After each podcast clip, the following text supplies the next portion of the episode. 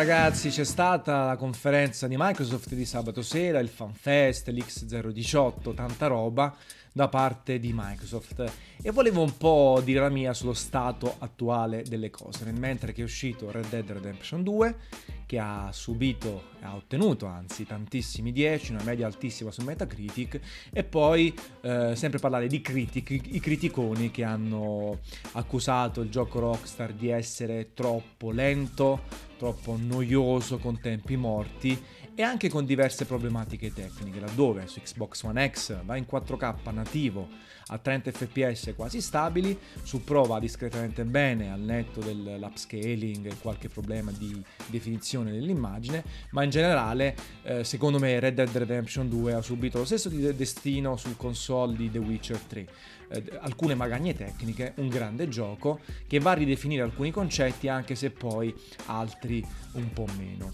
Al di là di questo, la situazione attuale è che stiamo vivendo un periodo un po' di stanca dal punto di vista delle novità videoludiche. Fa ridere perché quest'anno si giocheranno il titolo dell'anno, probabilmente God of War e lo stesso Red Dead Redemption 2.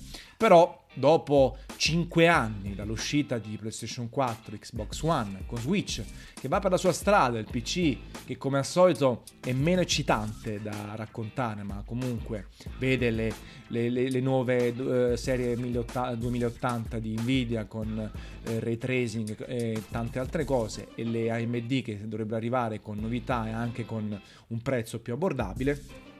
Siamo in una fase di stanca, siamo in una fase in cui però i produttori di console si stanno divertendo nello sviluppare i servizi, ed oggi, l'ho già detto qualche volta in passato, secondo me Microsoft con Game Pass sta facendo un lavoro incredibile. Proprio durante l'X018 sono stati annunciati 12 nuovi giochi che verranno inclusi all'interno della collezione, ma è chiaro che per le persone comuni, i giocatori e non soltanto i cosiddetti casual, l'offerta di Game Pass e il rapporto qualità-prezzo è eccezionale. Veramente con 9,99€ al mese si escono a giocare oltre 100 titoli e una buona quantità, 5, 10, 15, 20, sono di primissima fattura. Senza contare che adesso ormai le esclusive arrivano direttamente lì dentro, sto parlando di Forza Horizon 4, dei futuri Crackdown 3 che uscirà il 15 febbraio, Ori, il seguito del primo Ori, e di conseguenza chi vuol giocare ai videogiochi senza avere preferenze particolari, no? Per l'esclusiva specifica, per il brand, trova attualmente su Xbox One e la versione X la soluzione ideale, più economica. Poi in America ci sono anche le cose a rate, no? Ne ho parlato anche in questo caso, la vendita a rate, ne ho parlato in questo caso in un altro video, però è chiaro che stanno prendendo strade piuttosto particolari. Non a caso Sony con PlayStation ha deciso di cominciare a mettere dei titoli scaricabili su PlayStation Now, che è ancora latitante da noi, si parla oramai da mesi dell'arrivo in Italia, ed è chiaro che quindi i due produttori principali di console, con Nintendo che sta recuperando terreno e sta facendo belle cose, sono partiti da un punto di vista differente: streaming, esclusive, servizi, e si stanno un po' raggiungendo, perché Sony appunto sta andando anche sul download, Microsoft ha acquisito InXile e Obsidian dopo aver fatto Playground e altri, e quindi avendo tra le proprie fila i sviluppatori di The Bard's Tale 4 e di Pillars of Eternity o Fallout New Vegas, e di conseguenza entrambe stanno cercando di creare un pacchetto sempre più appetibile che vuol direzionare l'acquisto dei consumatori. Poi è inutile fare quei discorsi, molti scrivono però Sony c'ha Spider-Man, God of War, Naughty Dog, Pino e Mauro, Microsoft però è più figo, c'ha la console più potente. Alla fine sono sempre punti di vista. Io o voi che mi state ascoltando non rappresentiamo il mercato nella sua interezza. Al di là di fare la guerra dei numeri, ho venduto 20 milioni di console, 40, 50, nell'ottica di Microsoft e PlayStation e Sony alla fine sono innanzitutto i guadagni, quanti soldi abbiamo guadagnato, quanto fatturato, quanto revenue, quanti guadagni al netto di tutti quanti i costi, e quella è la prima cartina tornasole per rimanere in forma sul mercato senza crollare. Poi chiaro, i numeri, il branding, il feedback da parte di noi giocatori è importantissimo. le console war, al di là delle rotture che di palle che ci sono sui social, sono comunque una cartina tornasole per far capire chi ha maggior considerazione all'occhio pubblico e chi ne ha di meno. Però sono importante il fatto di capire che non tutti la pensano uguale, che non è soltanto una questione di fare le classifiche o di fare i confronti oppure i voti Metacritic, ma ci sono tante altre dinamiche che forse non tutti conoscono.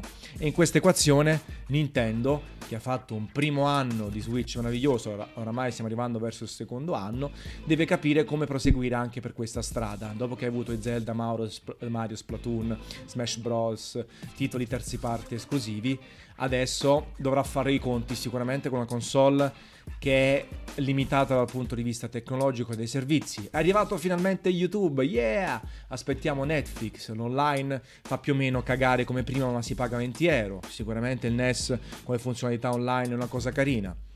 Ecco, stiamo arrivando a un punto in cui Nintendo deve capire come muoversi dal punto di vista della maturità e tenere alta l'attenzione di una console che è eccezionale, che sta vendendo benissimo. Sony e Microsoft stanno preparando il terreno per la next gen, hanno ampiamente superato la parte delle maturità, i giochi anche, senza grandi cose, perché Red Dead Redemption fa roba molto figa ma non rivoluziona nulla. Io onestamente, e non ho ancora espresso un giudizio, reputo Zelda più dirompente in termini di evoluzioni o cambiamenti nel mondo dei videogiochi. E dicevo, stiamo preparando il mercato per la next gen, che potrà essere semplicemente più potente, retrocompatibile al 100%. Cosa potrà introdurre? Non ci voglio troppo pensare, vorrei essere sorpreso da Sony e Microsoft, anche se poi temo che ci sarà un'evoluzione e poco altro. Però vorrei essere sorpreso con caratteristiche estetiche di funzionalità, con servizi. E comunque oggi il Game Pass, PlayStation Now e poi lo streaming di Microsoft che arriverà sono delle novità importanti, e sicuramente un'altra tecnologia che beneficerà delle novità sarà la realtà virtuale, perché volenti o nolenti esiste e potrà beneficiare di una potenza di calcolo lentamente superiore, che magari potrà regalare delle esperienze più complesse, più belle, più avvolgenti, e vedere magari a bordo sviluppatori come Naughty Dog, Santa Monica, Playground, io stesso Obsidian, un RPG completamente in VR, pensato per la VR e non banale. Ecco, quindi di carne al fuoco ce n'è parecchia. Ed è chiaro che adesso siamo arrivati a una stanca.